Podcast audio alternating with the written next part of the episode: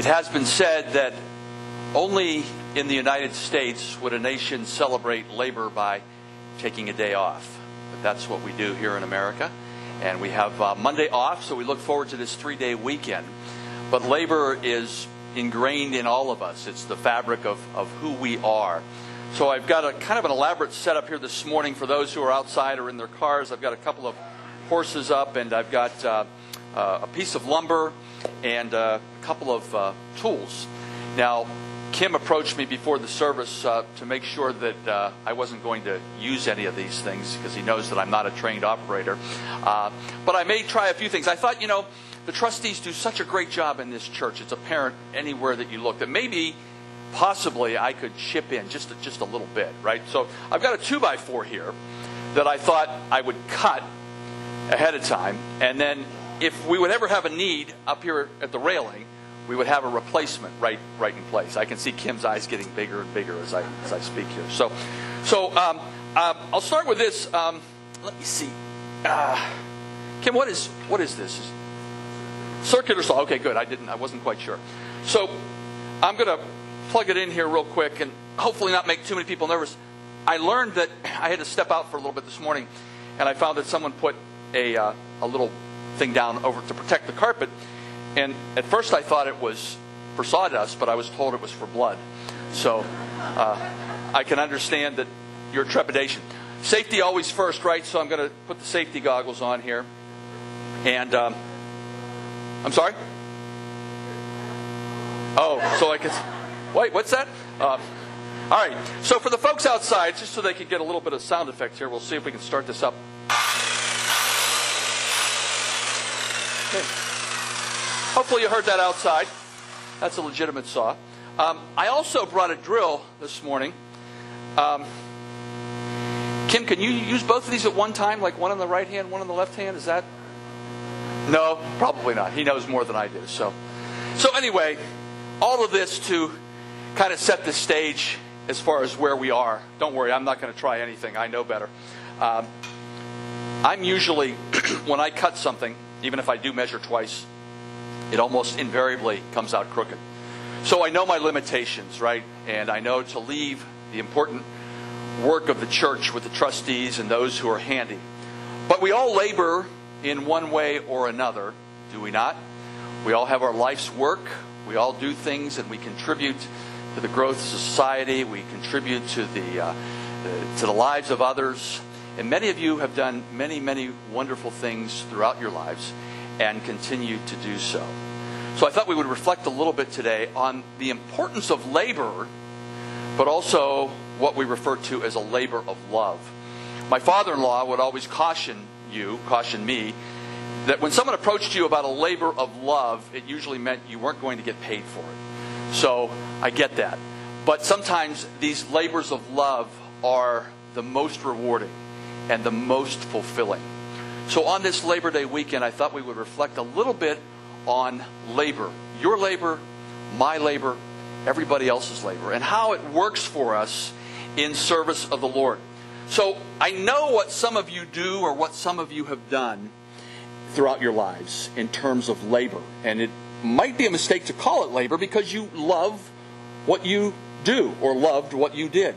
And you did it so well for so many years. I know we have a fair number of teachers here in the sanctuary and outside as well who have poured themselves into not only educating students, but also trying to make them better people, to give them some guidance and to mentor them along the way. We have coaches in our congregation who try to help their teams win, right? That always seems to be the primary goal, but there's so much more to it than that.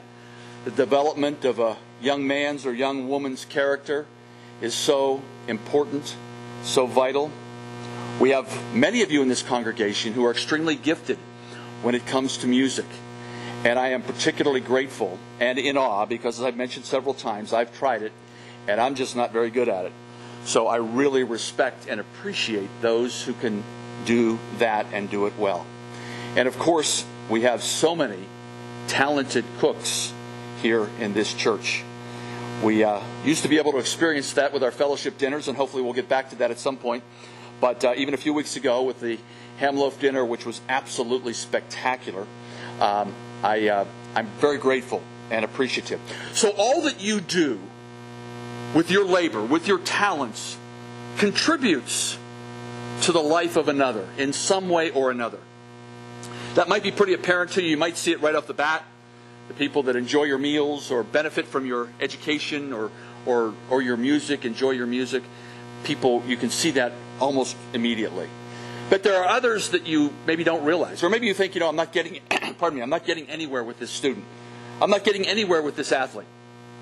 But then years down the road, they come back to you and say, boy, if it hadn't been for you, God only knows where I would be today. So each of you has a group of talents. And as we reflect on those talents, I think the first thing, the most important thing that we do here today is to give thanks, right? I learned a long time ago that whatever modest talents I may have, they all came from the Lord. I may have worked hard here and there and tried to develop things, but everything that I have is a gift. And I think we all acknowledge that as well. And that makes it that much deeper, that much richer, that we understand that what we have is a God given gift. So then to take that, to take that seed and plant it and have it grow is an immense blessing for you for those that you serve, those that you work with, and for the church as a whole. So it's very important that we keep that in mind. And we, we listen to Scripture and what we, what we talk about today. When you have this gift, and this is what Scripture reinforces, that whatever you do, do it with all your heart. Not so much to please human customers or clients, although that's important for sure, but rather to work for the Lord so that what we do will be holy and pleasing to Him. Because after all, that's all that really matters. That truly is the labor of love that we give to the Lord when we share those gifts with others. So, when we think about what comes with these gifts that we have, certainly there is great joy and fulfillment, satisfaction in serving the Lord through our labor. And there's something else that comes from our hard work, something that assures us that we do not labor in vain. Here's what the passage says from the New Testament that we read earlier.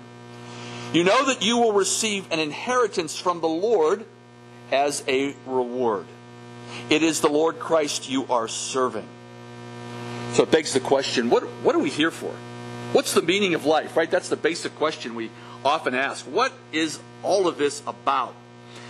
as disciples of Christ, we came to the realization, perhaps recently, but more than likely many, many years ago, that we're on a pathway and we know where we're headed. It's not always a straight path. There's detours, there's obstacles, there's pitfall, pitfalls, potholes, things like that.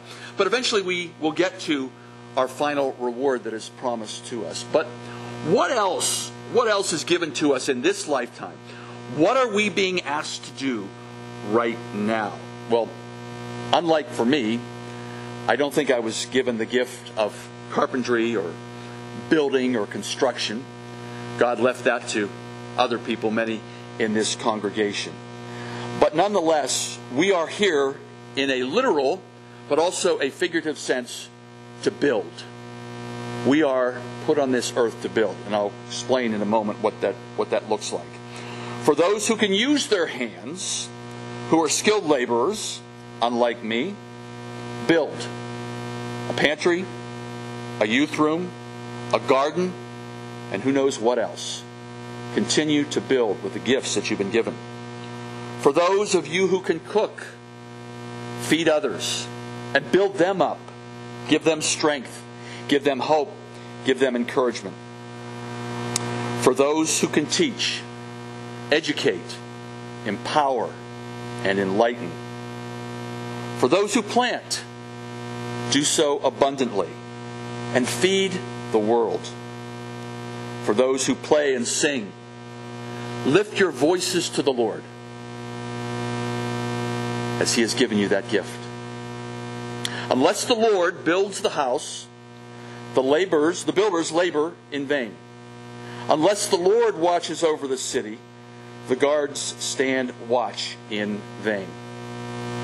None of us wants to labor in vain, right? None of us wants to take on a project that becomes a catastrophic failure. So we put a lot of thought and energy into the planning process.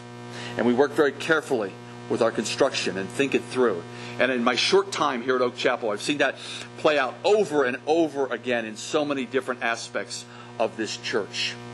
You are a building church. You are a vibrant church. And one day we will realize that. One day, very soon, we will realize that as the pews begin to fill up. And we come across more and more people searching and looking. And because of your efforts and because of your talents and your skills and your labor, this church will grow. Above all, we labor for those who will come after us, namely the children. We are all children of God, but we were once children of, in a physical sense too, and we all remember, perhaps people in this church or other churches you may have attended, who took the time to mentor you, to take you through Bible studies, to tell you about the Lord and worship, and to be involved in activities with each of you. Probably, if at least one of those people had not been in your life, you would not be sitting where you are sitting today. So, the encouragement on this Labor Day weekend, even though we take tomorrow and the rest of today and rest a little bit, gain that respite, store up your energy. But on Tuesday, let's unleash it. Let's go out there and let's find the opportunities to which we are called according to the talents that we have been given. Let's share those gifts. Let's multiply those gifts across many people. And then let the Lord do His work to see what happens from there. Children are a heritage from the Lord, offspring, a reward from Him. Like arrows in the hands of a warrior are children born in one's youth. Blessed is the one whose quiver is full of them. They will not be put to shame. And the passage from Joshua affirms once again that life is a choice.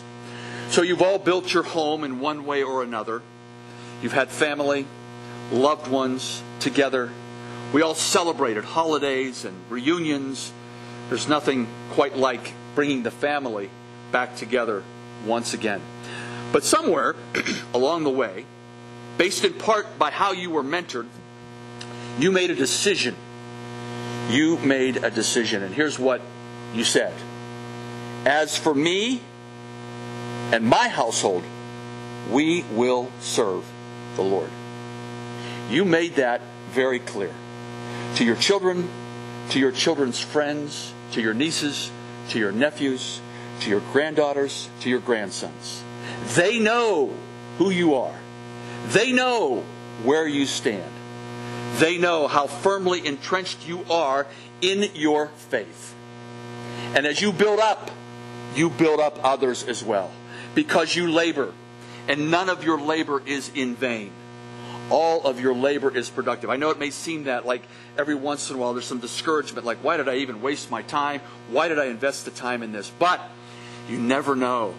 You never know when the person who comes out to that pantry at 10:30 at night and leaves and we never know who they are, but how they might be blessed by that gift.